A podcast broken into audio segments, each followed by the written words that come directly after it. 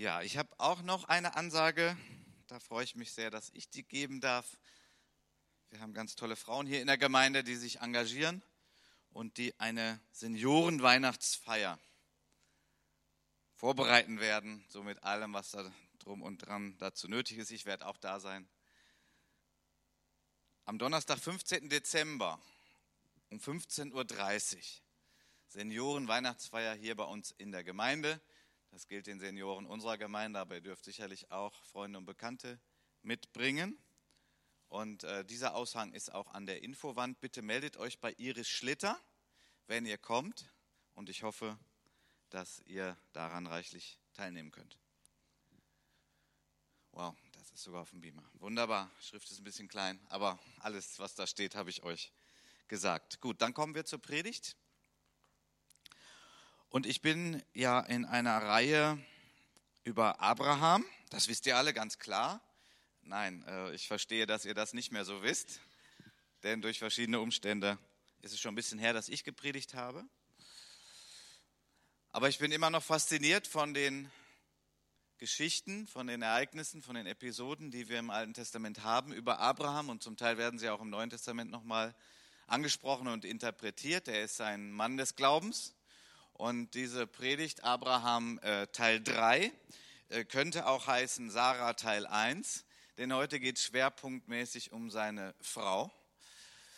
Und wenn ihr jetzt denkt, okay, jetzt kommt halt hier irgendwie so eine Geschichtsstunde von damals. Nee, nee, es geht schon darum, und das ist ja das Faszinierende an den äh, Geschichten aus der Bibel, auch aus, den, auch die, aus dem Alten Testament, dass hier Menschen sind, die unterwegs sind und die von Gott berührt werden, von Gott angesprochen werden, von Gott herausgefordert werden auf die eine oder andere Art und Weise. Und ähm, es ist genau derselbe Gott, den wir auch heute hier angebetet haben, den wir verehren, den wir verherrlichen, der auch jetzt hier ist. Es ist genau derselbe Gott. Und wir haben alle auch genauso ein Herz wie Sarah ein Herz hatte. Und damit meine ich jetzt mal nicht nur so das biologische Herz, sondern unseren inneren Menschen, der unterwegs ist auch mit seinen Empfindungen und seinen Herausforderungen und seinen Gedanken und seinen Perspektiven. Und deswegen sind diese Texte auch aus dem Alten Testament sehr, sehr lebendig und wollen auch zu uns sprechen. Gut.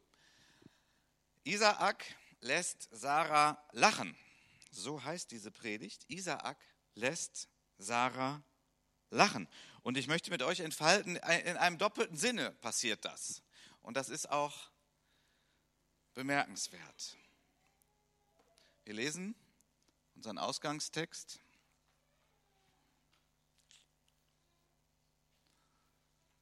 Also ich habe schon angemacht hier.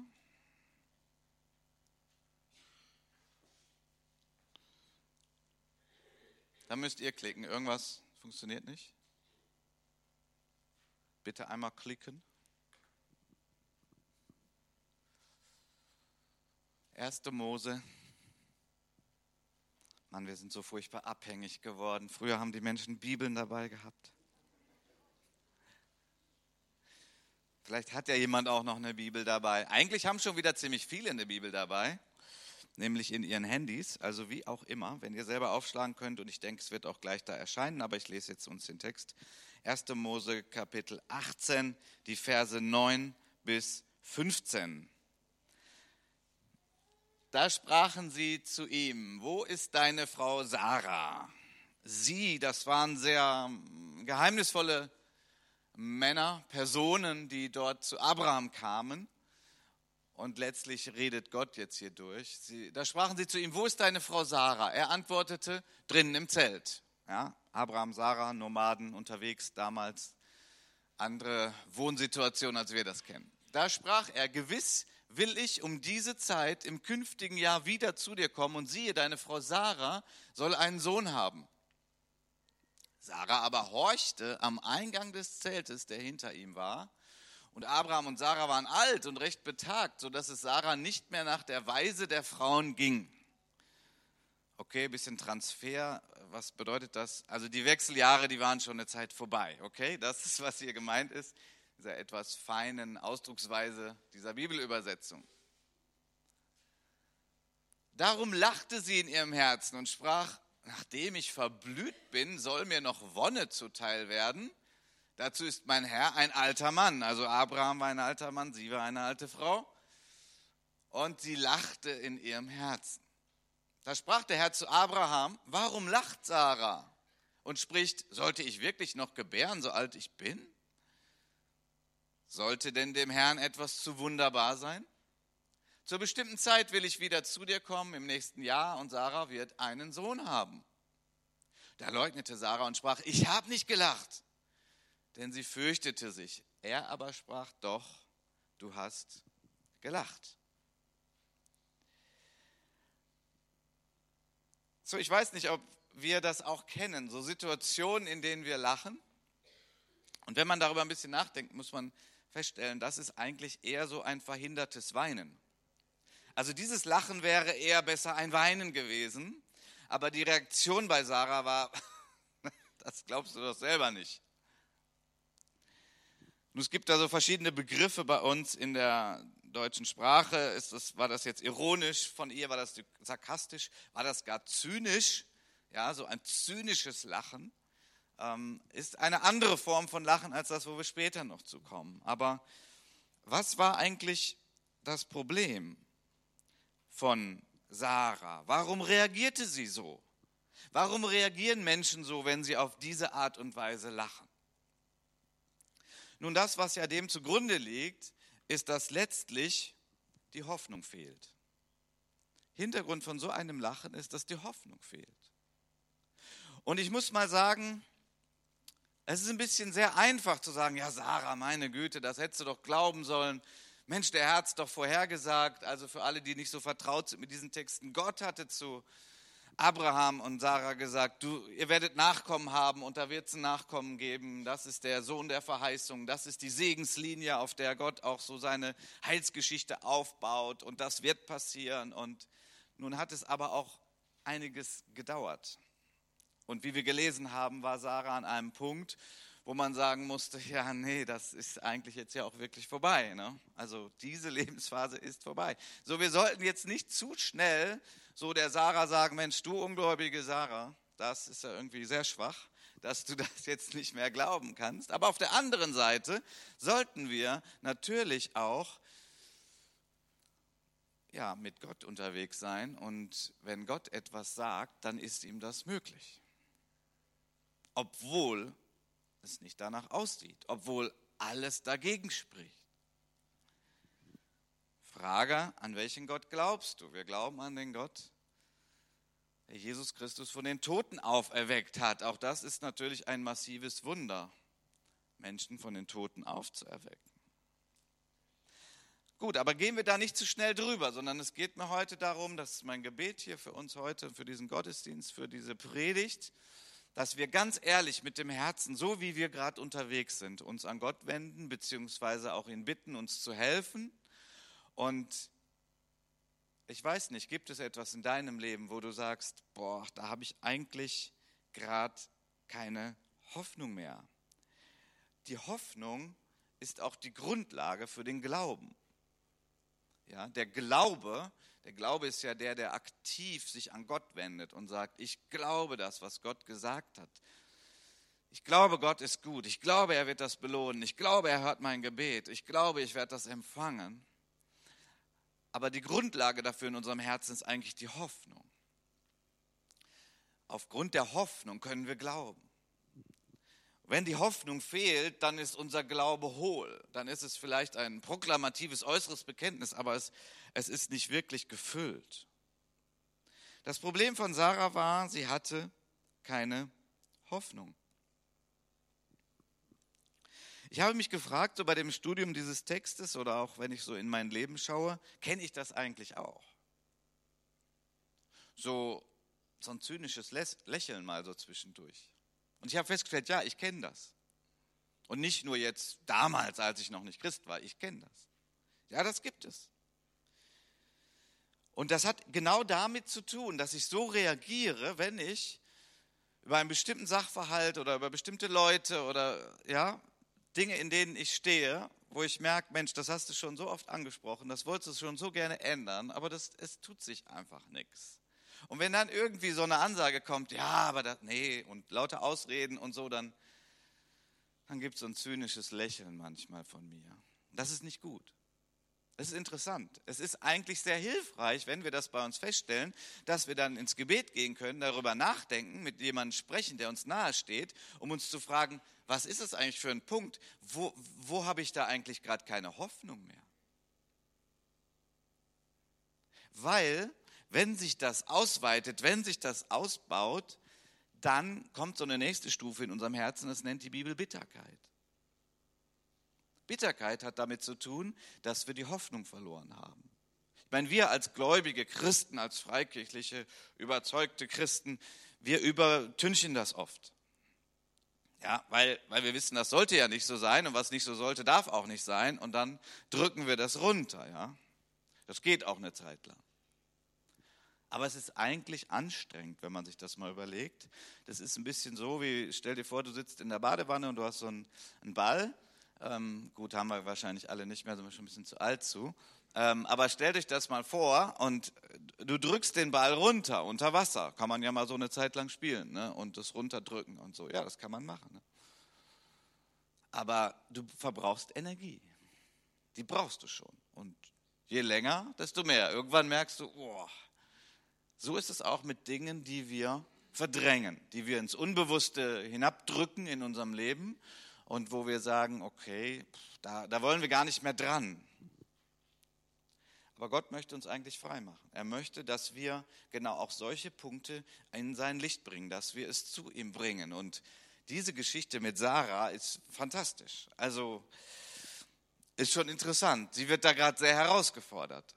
Sie leugnet dann auch, boah, nee, ich habe nicht gelacht und so. Sie hat äh, Respekt gehabt da vor dieser Gotteserscheinung, so möchte ich das jetzt mal knapp zusammenfassen.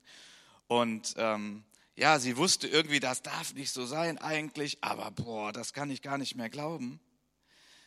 Deswegen habe ich gesagt, es wäre vielleicht besser, wenn es ein Weinen gewesen wäre. Das wäre eigentlich angemessener in der Situation.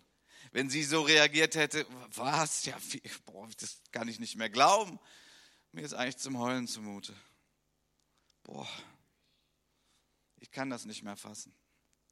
Und wir wissen aus der Schrift, nicht nur bei Sarah, wir wissen von vielen aus dem Alten Testament und wir wissen von Menschen im Neuen Testament und wir wissen von Menschen in der Kirchengeschichte und wir wissen auch, dass es heute so ist, dass Menschen an ihre Grenzen kommen, etwas glauben zu können, Hoffnung noch dafür zu haben. Und dann darf man ruhig mal weinen. Vielleicht kommt euch das komisch vor, dass ein gestandener Mann, ein Pastor, das öffentlich in einem Gottesdienst sagt, ja, ich werde jetzt auch gleich nicht anfangen zu weinen hier, hm, keine Sorge, aber ich meine das schon ernst. Es gibt Situationen und da ist es ganz okay, wenn du mal die Sache rauslässt, wenn du darüber weinst. Und das ist auch die Möglichkeit, dass Gott dann da dran kommt. Nun habe ich solche Situationen erlebt. Nun, ich habe mich in der Vorbereitung auf diese Predigt auch gefragt, ja, wo kenne ich denn sowas? Solche Verzweiflung. Also Hoffnungslosigkeit ist auch eine Form von Verzweiflung. Das ist, boah, wie kann das gehen? Eine, eine Situation, wo ich sehr verzweifelt war, da war unser Andi, Andreas Immanuel Buck. Er wird heute immer Immanuel genannt, aber damals wurde er noch immer Andi genannt. Er war drei Jahre alt. Wir waren zum Urlaub bei meinen Eltern, wollten eine Radtour machen. Und nun waren die Fahrräder von meinen Eltern jetzt nicht so gut ausgerüstet, so für kleine Kinder noch und so. Aber ich wollte unbedingt, dass wir eine Radtour machen. Und so haben Maria und ich uns zwei Räder genommen und unsere Jungs, der andere war damals fünf, der David, und haben die hinten auf den Gepäckträger gesetzt und wir sind losgeradelt. Und meine Mutter sagte noch, ah, das ist eigentlich ein bisschen gefährlich, wenn die da so hinten drauf sind. Aber ich wollte unbedingt diese Radtour machen. Manchmal dickköpfig sein nicht so gut. Ich dachte, naja, passiert schon nichts, das geht schon. Wir radeln los, wir sind noch gar nicht weit weg von, von dem Haus meiner Eltern damals da im Norden, wo die damals gewohnt haben. Und ich fahre, der Andi ist hinten bei mir auf dem Gepäckträger. Ich hatte ihm alles erklärt, wie er da sitzen soll und auf seine Füße aufpassen. Auf einmal ruppelt es und der kleine Kerl hat doch tatsächlich seinen Fuß in die Speichen bekommen. So mitten im Fahren. Ich kann euch sagen, ich war verzweifelt, ich war bestürzt, ich, es schoss alles durch meinen Kopf und durch mein Herz. Ich, hielt an, ich nahm ihn in den Arm, ich guckte, was los und boah, nein, das kann nicht wahr sein. Und wir sind dann natürlich schnell zum Krankenhaus und dann, äh, ja, der behandelnde Arzt, der schaute mich auch mit so einem Lächeln an, was jetzt kein fröhliches war. Er hat es wohl häufig erlebt, dass Kinder mit, äh, Eltern mit ihren Kindern da kommen. Er sagte sofort, ah, Fahrradspeiche. Äh, ja, Fahrradspeiche. Und ihr könnt euch vorstellen, wie ich dann unterwegs war, wie ich da äh, in der Zeit, wo dann unser Andi da untersucht wurde und nachgeguckt wurde, was los ist, wie ich da gebetet habe. Das könnt ihr euch vorstellen, oder? Also da war ich zunächst mal total verzweifelt. Mir war zum Heulen zumute, da geht ja alles durch den Kopf. Meine Güte, was hat er jetzt an seinem Fuß? Sind da irgendwie Bänder gerissen oder ist es mehr? Hat er, hat er einen Schaden? Hat er einen Schaden, der vielleicht lebenlang ist? Kann sein. Puh. Ja, wir haben gebetet und es war Gott sei Dank nicht so schlimm. Eigentlich auch fast ein Wunder, wenn man sich das überlegt. Und er ist gesund bis heute, sein Fuß funktioniert, alles ist gut, ja. Gott sei Dank. Kennst du so etwas? Kennst du dieses Gefühl der, der Verzweiflung, der Not? Vor etlichen Jahren, es war die zweite Gemeinde, in der ich Pastor war, es war in Augsburg. Hatte die Leitung der Gemeinde da übernommen. Wir kamen dazu. Die Gemeinde hatte Schulden, so im fünfstelligen Bereich. Ich hatte mir es vorher gut überlegt, Gott gesucht, gebetet, okay, ich will da in die Verantwortung reingehen. Ich übernehme da die Verantwortung. Und Gott wird uns helfen, das abzutragen und dass wir als Gemeinde einfach auch weiter Gott erleben und wachsen können. Das war so schon mal so der Startschuss und wir fingen an, ein bisschen dann nach und nach das abzutragen. Dann kam folgende Situation. Diese Gemeinde hatte ein Gebäude gemietet, was ziemlich groß war, weil die Gemeinde auch mal ziemlich groß war, vor langer, langer Zeit. Und äh, es mussten 12.000 D-Mark, es war damals noch D-Mark, da wisst, seht ihr mal, wie alt ich bin. 12.000 D-Mark mussten wir jeden Monat Miete zahlen. Die Kaltmiete. 3.000 waren noch die Nebenkosten, jeden Monat. Das war ein Batzen Geld, zumal die Gemeinde, also früher hatte die ja mal 250 Mitglieder, Gottesdienstbesuch 350 oder mehr. Aber als ich kam, hatte ich so eine Restgruppe von 30 Leuten. Ja, das war eine Herausforderung. Das Gute war, als ich kam, es gab noch eine Gemeinde, die zur Untermiete mit drin war. Die haben 6000 jeden Monat bezahlt, weil die halt auch Gottesdienste da drin gefeiert haben. 6000 haben die bezahlt, wir mussten 6000 bezahlen plus die Nebenkosten. Aber ich war noch gar nicht lange da, einige Monate war ich da, da kam der Pastor dieser Untermietergemeinde zu mir und sagte, äh, übrigens, wir werden dann und dann rausgehen. Oh. Okay. Wenn die rausgehen, dann müssen wir wirklich 12.000 plus 3.000 zahlen. Ich war verzweifelt. Gott, ich bin hier, weil, weil ich glaube, ich soll hier sein, weil du mich hierhin geschickt hast. Was für eine Situation schickst du mich? Ich war verzweifelt. Ich habe mich gefragt, wie soll das gehen? So viel Geld, es ist unmöglich. Sarah sagt es, unmöglich, noch ein Kind zu kriegen. Ja, das noch, war noch heftiger als meine Situation, muss ich zugeben, von Sarah. Aber ich war verzweifelt. Ich habe Gott gesucht, ich habe gesagt, Gott, das kann nicht sein. Wie geht das zusammen? Ich brauche deine Hilfe.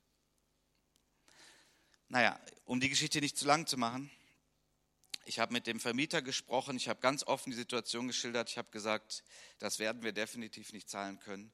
Und er hat uns die Miete erlassen um 6000 äh, D-Mark pro Monat. Das war ein Wunder. Und dann konnte ich lachen.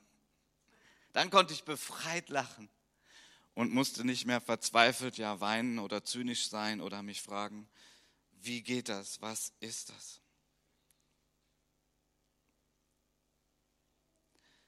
Der Hebräerbrief erwähnt die Bitterkeit.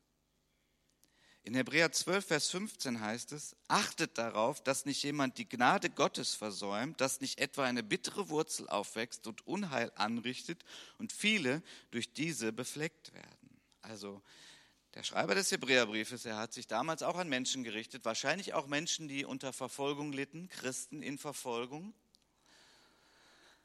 Und er sagte, achtet darauf, dass nicht jemand die Gnade Gottes versäumt, also zu wenig in der Gnade Gottes unterwegs ist, zu wenig lebendigen Kontakt hat mit dem Gott, der lebendig ist, der kann, der groß ist, der allmächtig ist, der allgegenwärtig ist, bitte achtet untereinander auch darauf, denn wenn man ähm, ein Versäumnis hat an der Gnade Gottes, Hebräer 12, 15 sage ich, 15 sag ich nochmal, für alle, die gerade ihre Bibeln aufschlagen, ich habe das hier nicht auf der PowerPoint, dass nicht etwa eine bittere Wurzel aufwächst und Unheil anrichtet und viele durch diese befleckt werden. Nun, diese bittere Wurzel, das ist diese Hoffnungslosigkeit, das ist dieses, ich kann nicht mehr glauben, dass Gott gnädig ist.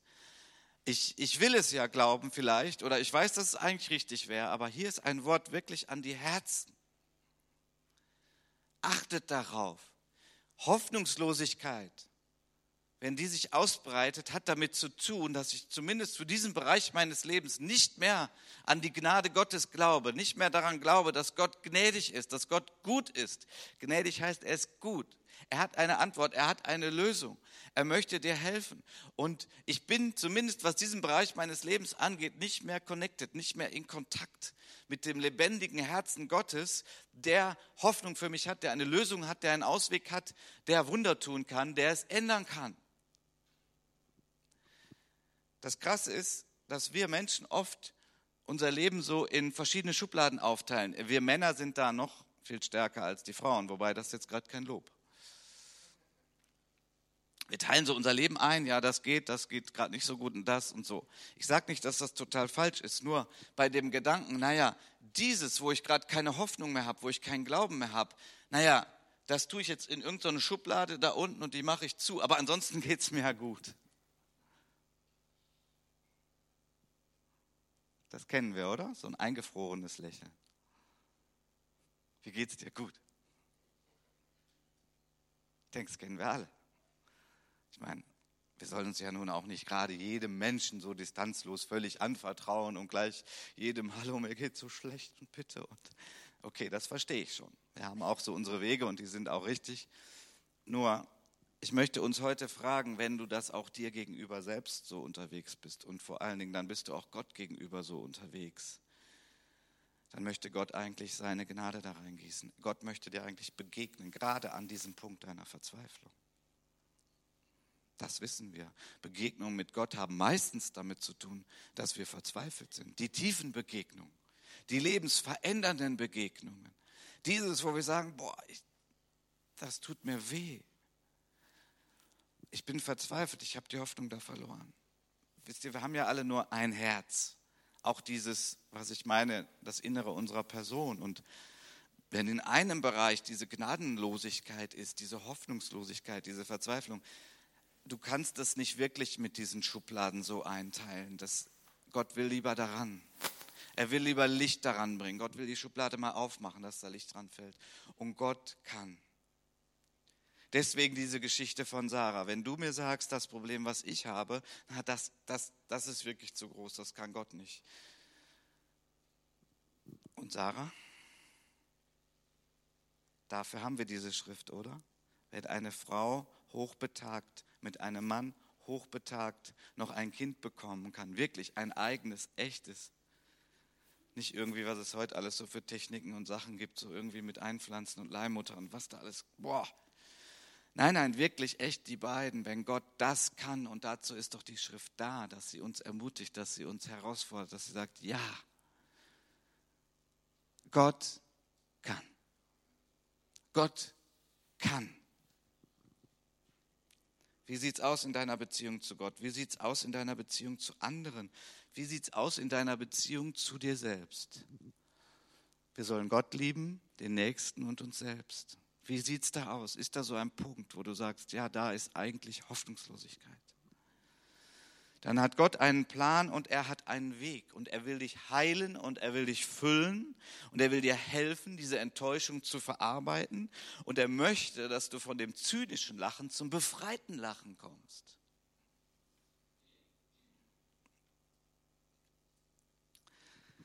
Isaak lässt Sarah lachen. Wir haben uns das Lachen angeguckt, das zynische Lachen, das, was eigentlich besser ein Weinen wäre. Aber Isaak, das ist ja der Sohn, das ist der Name des Sohnes, der dann geboren wurde. Isaak ließ Sarah nochmal lachen. Und das ist ein schönes Lachen. Bitte klickt ihr mal, irgendwie geht das hier leider nicht. Einmal weiter. Ich glaube, wir müssen nochmal weiter. Okay. Wir sehen, dass wir nichts sehen. Ah.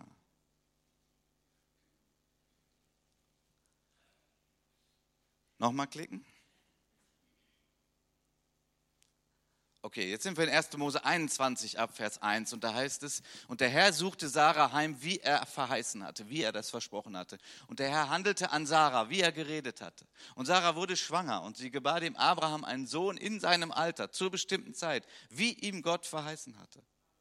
Und Abraham gab seinem Sohn, der ihm geboren wurde, den ihm Sarah gebar, den Namen Isaak. Und Abraham beschnitt Isaak seinen Sohn, als er acht Tage alt war, wie es ihm Gott geboten hatte. Und Abraham war 100 Jahre alt, als ihm sein Sohn Isaak geboren wurde. Und Sarah sprach, Gott hat mir ein Lachen bereitet. Wer es hören wird, der wird mir zulachen. Der wird mit mir lachen. Der wird sich mit mir freuen. Das ist das zweite Lachen, was uns die Bibel berichtet von Sarah. Und das ist ein befreites Lachen. Das ist ein Lachen des Sieges. Das ist ein Lachen des Glaubens. Das ist ein, eine Freude über Gott, ein Ausdruck darüber, ja, so ist mein Gott. Ich habe es zwischendurch nicht mehr glauben können. Ich habe ich hab das alles nicht mehr fassen können. Ich war so verzweifelt. Ich, ich habe geweint. Aber Gott hat mir ein Lachen bereitet. Gott hat es erfüllt. Er hat mir geholfen. Mein Herz ist voll von Freude. Das ist schön. Das ist Happy End. Manche mögen nicht Filme so ohne Happy End, verstehe ich. Unser Gott ist ein Gott, der Happy End macht. Aber nochmal, Happy End heißt nicht, alles ist immer nur cool, ja, so Dauergrinsen, ich bin immer gut drauf und so. Versteht ihr, das nimmt uns doch keiner ab. Nein, nein, Gott geht mit uns durch die schweren Zeiten. Er lässt es sogar zu, dass wir durch schwere Zeiten gehen. Und dann möchte Gott unser Herz berühren. Und dann wird am Ende, und das ist so herrlich, irgendwie nicht jetzt die Sarah, ja, boah, die beste, glaubensvollste Frau der Welt. Oder Abraham, der beste, tollste, glaubensvollste Mann der Welt. Nein, worum geht es? Am Ende geht es darum, Gott ist immer noch Gott. Und Gott wird geehrt und verherrlicht. Ich habe mich manchmal gefragt, wenn ich in schwierigen Situationen war, verzweifelten Situationen, manchmal Krankheitsgeschichten, Gott, warum? Und wisst ihr, es ist gut, wenn wir da ganz ehrlich sind, wenn wir Gott ergreifen, wenn wir beten, wenn wir, wenn wir das nicht verdrängen und sagen, das hat jetzt irgendwie gerade nichts mehr mit meinem Glaubensleben zu tun, das muss ich irgendwie so alleine ausmachen. Aber das sind die Sachen, wo Gott kommt. Und in diesem Fall der Isaak. Übrigens, Isaak heißt lachen. Isaak heißt lachen. Also die Christenheit hat ja nicht immer so ein ähm, entspanntes Verhältnis zum Thema Lachen. Wenn man sich das anguckt, auch in der Kirchengeschichte, stellt man fest, boah, es gab Zeiten so im Pietismus, der war übrigens eine sehr starke, gute Erneuerungsbewegung in der Kirchengeschichte, aber da gab es Phasen, wo Lachen quasi verboten war, weil man verband das äh, Lachen damit, ja, man nimmt Gott nicht ernst oder so, ja, so dass so, boah, der Glaube ist eine ernste Sache. Ja, ist er ja auch, aber nicht nur. Beziehungsweise dieses Lachen, Isaak, ist ja ein fröhliches Lachen über den Sieg Gottes, über die Freude Gottes. Man lacht ja nicht Gott aus. Man lacht ja darüber, man entspannt sich, man freut sich über den allmächtigen Gott. Darin liegt auch eine Kraft des Christentums, wenn es wirklich authentisch ist. Wir dürfen weinen, wenn uns zu weinen zumute ist. Und wir freuen uns und wir lachen sogar, wenn Gott den Sieg gibt wenn die Erfüllung da ist. Wir danken Gott und wir dürfen das auch ausdrücken. Christlicher Glaube ist kein verinnerlichter, nur Herzensglaube des, des inneren Menschen und wo man dann sagt, ich gehe mal in den Keller, weil ich will mich gerade freuen. Nein, nein. Wir dürfen uns freuen. Wir sollten uns freuen. Wir dürfen das ausdrücken. Denn Geist, Seele und Körper gehört zusammen bei uns. Das hat Gott zusammengeschaffen. Das ist nicht irgendwie abzuspalten, obwohl wir das manchmal leider tun. Im Hebräerbrief Kapitel 11, Vers 11 heißt es, durch Glauben erhielt auch Sarah selbst die Kraft, schwanger zu werden und sie gebar, obwohl sie über das geeignete Alter hinaus war, weil sie den für treu achtete, der es verheißen hatte. Darum sind auch von einem einzigen, der doch erstorben war, Nachkommen hervorgebracht worden, so zahlreich wie die Sterne des Himmels, wie der Sand am Ufer des Meeres, der nicht zu zählen ist. So legt der Hebräerbriefschreiber das aus. Durch Glauben erhielt Sarah auch selbst die Kraft. Sarah auch eine Frau des Glaubens. Und das ist kein Widerspruch, dass sie eine Phase der Verzweiflung hatte, wo sie es nicht mehr glauben konnte. Das ist kein Widerspruch. Das Endergebnis, das Urteil über Sarah ist, sie war auch eine Frau des Glaubens. Ich habe das versucht im Alten Testament zu finden. Wo steht denn, und Sarah glaubte dann doch und sie pries den Herrn und so. Nein, wir finden das nicht so explizit im Alten Testament, aber wir finden einfach die, ihre Reaktion, nachdem sie am Punkt der Verzweiflung war und verzweifelt lachte, sage ich mal, finden wir nichts mehr, dass sie irgendwie dann anfing, da irgendwie ähm, Gott abzuschreiben oder ähm, völlig rebellisch zu sein oder so. Sie hat noch auch Fehler gemacht. Ja, so ist das. Es wird schonungslos berichtet in der Bibel, die Fehler, die Schwächen.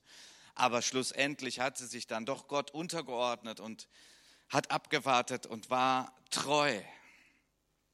Und so sind Abraham und Sarah Menschen des Glaubens, von denen der Hebräerbriefschreiber sagt, das sind Vorbilder. Ich möchte noch auf einen anderen Menschen kurz eingehen.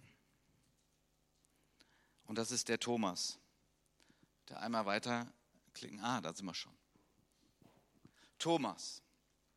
Und dann würde ich gleich gerne auch, dass wir eine Zeit des Gebetes haben, wo wir nochmal auch Gott preisen und wo auch vielleicht Menschen nach vorne kommen können, dass wir beten und segnen, weil wenn du sagst, ja, ich habe da auch so einen Punkt und ich würde gerne, dass Gott mir hilft, dann, dann wollen wir uns gleich dafür eine Zeit nehmen, dass das Wort Gottes auch lebendig wird heute für dich. Thomas, ich habe mal so im Neuen Testament geschaut und habe gedacht, wo finde ich denn so eine Parallele? In Johannes 20 heißt es, ab Vers 24. Thomas aber, einer von den Zwölfen, von den zwölf Jüngern, der Zwilling genannt wird, war nicht bei ihnen, als Jesus kam. Worum geht's? Jesus war mittlerweile von den Toten auferstanden und bevor er in den Himmel fuhr, ist er nochmal seinen Jüngern erschienen. Und der Thomas war nicht dabei. Warum? Ganz genau wissen wir es nicht. Aber Thomas war ein bestimmter Typ. Und das sehen wir jetzt. Vers 25, da sagten ihm die anderen Jünger, wir haben den Herrn gesehen. Er aber sprach zu ihnen, wenn ich nicht an seinen Händen das Nägelmal sehe von der Kreuzigung und meine Finger in das Nägelmal lege und meine Hand in seine Seite lege, seine Seite, die zerstochen wurde, als am Kreuz hing, Jesus Christus, so werde ich es niemals glauben. Das ist ein Statement. Und nach acht Tagen waren, waren seine Jünger wiederum drinnen, also in diesem ihrem Versammlungsraum, den sie hatten. Und Thomas war bei ihnen. Diesmal war er dabei. Da kommt Jesus, als die Türen verschlossen waren. Ja, das ist cool. Jesus ist auferstanden. Er ist allgegenwärtig. Er kann durch Wände gehen, durch Türen. Gar kein Problem mehr. Und heute erst recht durch den Heiligen Geist. Ist er mitten unter uns? Ist er da? Und er tritt in ihre Mitte und er spricht: Friede sei mit euch. Friede. Shalom das fördert den Glauben sehr. Denn die Jünger waren damals immer noch in einer sehr herausgeforderten Situation. Aber jetzt ist Jesus da. Er ist wirklich auferstanden. Nun, der Thomas hatte sich festgelegt, wenn, nicht nur, wenn das und das und das nicht passiert, werde ich nicht glauben. Nun, wir können ihn als den ungläubigen Thomas, so wird er auch immer betitelt, einfach abstempeln und sagen, ja, Mann, Thomas, wenn ich an deiner Stelle gewesen wäre, ich hätte das alles geglaubt. Ja klar, und ich glaube, es ist uns gerade deswegen auch überliefert und gerade deswegen steht es in der Bibel, weil es der Bibel darum geht, dass wir mit unserem ehrlichen Herzen so zu Gott kommen. Ich meine, so eine Bedingung zu stellen, würde ich schon sagen, ist riskant. Aber wir sehen, dass Jesus sich sogar darauf einlässt. Thomas, den ich an der Stelle mal so den Rationalisten nennen will, ja, Rationalismus, das ist auch eine Religion unserer Kultur, der Rationalismus, ja wer, wer irgendwie wissenschaftlich mal arbeiten musste. Die wissenschaftliche Erforschung geht nur darüber, dass wir das verstehen, dass wir das beweisen können, dass wir es im Labor äh, Erforschung machen, das passiert immer wieder. Also jetzt ist es bewiesen. Und der Rationalismus ist eine Religion unserer Kultur. Ja, das ist seit der Aufklärung ganz stark so geworden. Und ähm, rational zu handeln vom Verstand her ist richtig. Also versteht mich nicht falsch. Es geht nicht darum, wenn du jetzt im Gottesdienst kommst, hängst du nicht nur deine Jacke auf, sondern gibst auch noch deinen Verstand an der Garderobe ab. Du sollst einfach nur hier was Gutes fühlen. Nein, darum geht es gar nicht. Aber der Rationalismus ist eine Überhöhung des Ganzen. Ismus heißt immer, das ist das Maximum, das ist das, das Höchste. Daran messen wir alles andere. Und das ist eigentlich arm. Weil die Welt des Verstandes ist nur ein Teil. Und Gott ist viel größer. Er hat uns auch den Verstand gegeben, der wird erleuchtet und so weiter. Aber darunter leiden ja heute auch Menschen, die das zum Teil gar nicht merken. Ja, ich kann nicht an Gott glauben. Ich kann ihn nicht sehen, ich kann ihn nicht beweisen. War übrigens genau mein Thema, bevor ich mich mit 18 Jahren bekehrt habe. An Gott kann ich nicht glauben. Rationalismus. Thomas war so einer. Rationalist. Nein, wenn nicht so, dann nein, glaube ich nicht. Ein Skeptiker. Und dieser Thomas wird zu einem fantastischen Zeuge der Auferstehung, einem fantastischen Zeugen für das Evangelium. Die Legende sagt, dass er der Apostel war, der Richtung Indien ging und dort das Evangelium später verbreitet hat. Ah, nein, nein, die Stelle meinte ich doch. Zurück. Nee, nee, nicht ganz zurück. Ja, schöne Wiederholung. Okay, jetzt noch einmal. Jesus spricht zu Thomas, reiche deinen Finger her und sieh meine Hände und reiche deine Hand her, lege sie in meine Seite und sei nicht ungläubig, sondern gläubig. Und Thomas antwortete und sprach zu ihm, mein Herr und mein Gott. Jesus spricht zu ihm, Thomas, du glaubst, weil du mich gesehen hast. Glückselig sind, die nicht sehen und doch glauben. So Jesus sagt, um deinetwillen, weil ich dich liebe, ich bin eingegangen, ah, darauf eingegangen, deine Bedingungen, die du gestellt hast, weil ich liebe dich doch, ich möchte dich doch fördern. Ich kann doch auch ein bisschen nachvollziehen, dass das nicht ganz so einfach ist für dich komm her, ich helfe dir. Und interessant ist, dass Jesus das auch heutzutage noch macht. Interessant ist aber auch, dass er hier sagt, okay ihr Lieben, aber bitte, das ist nicht immer so. Du darfst auch mal einfach glauben und vertrauen, ohne einen Beweis extra von mir zu bekommen. Glückselig, also fröhlich, glücklich, ja, sind die, die nicht sehen und doch glauben, weil sie sehen das, was größer ist als das, was sichtbar ist.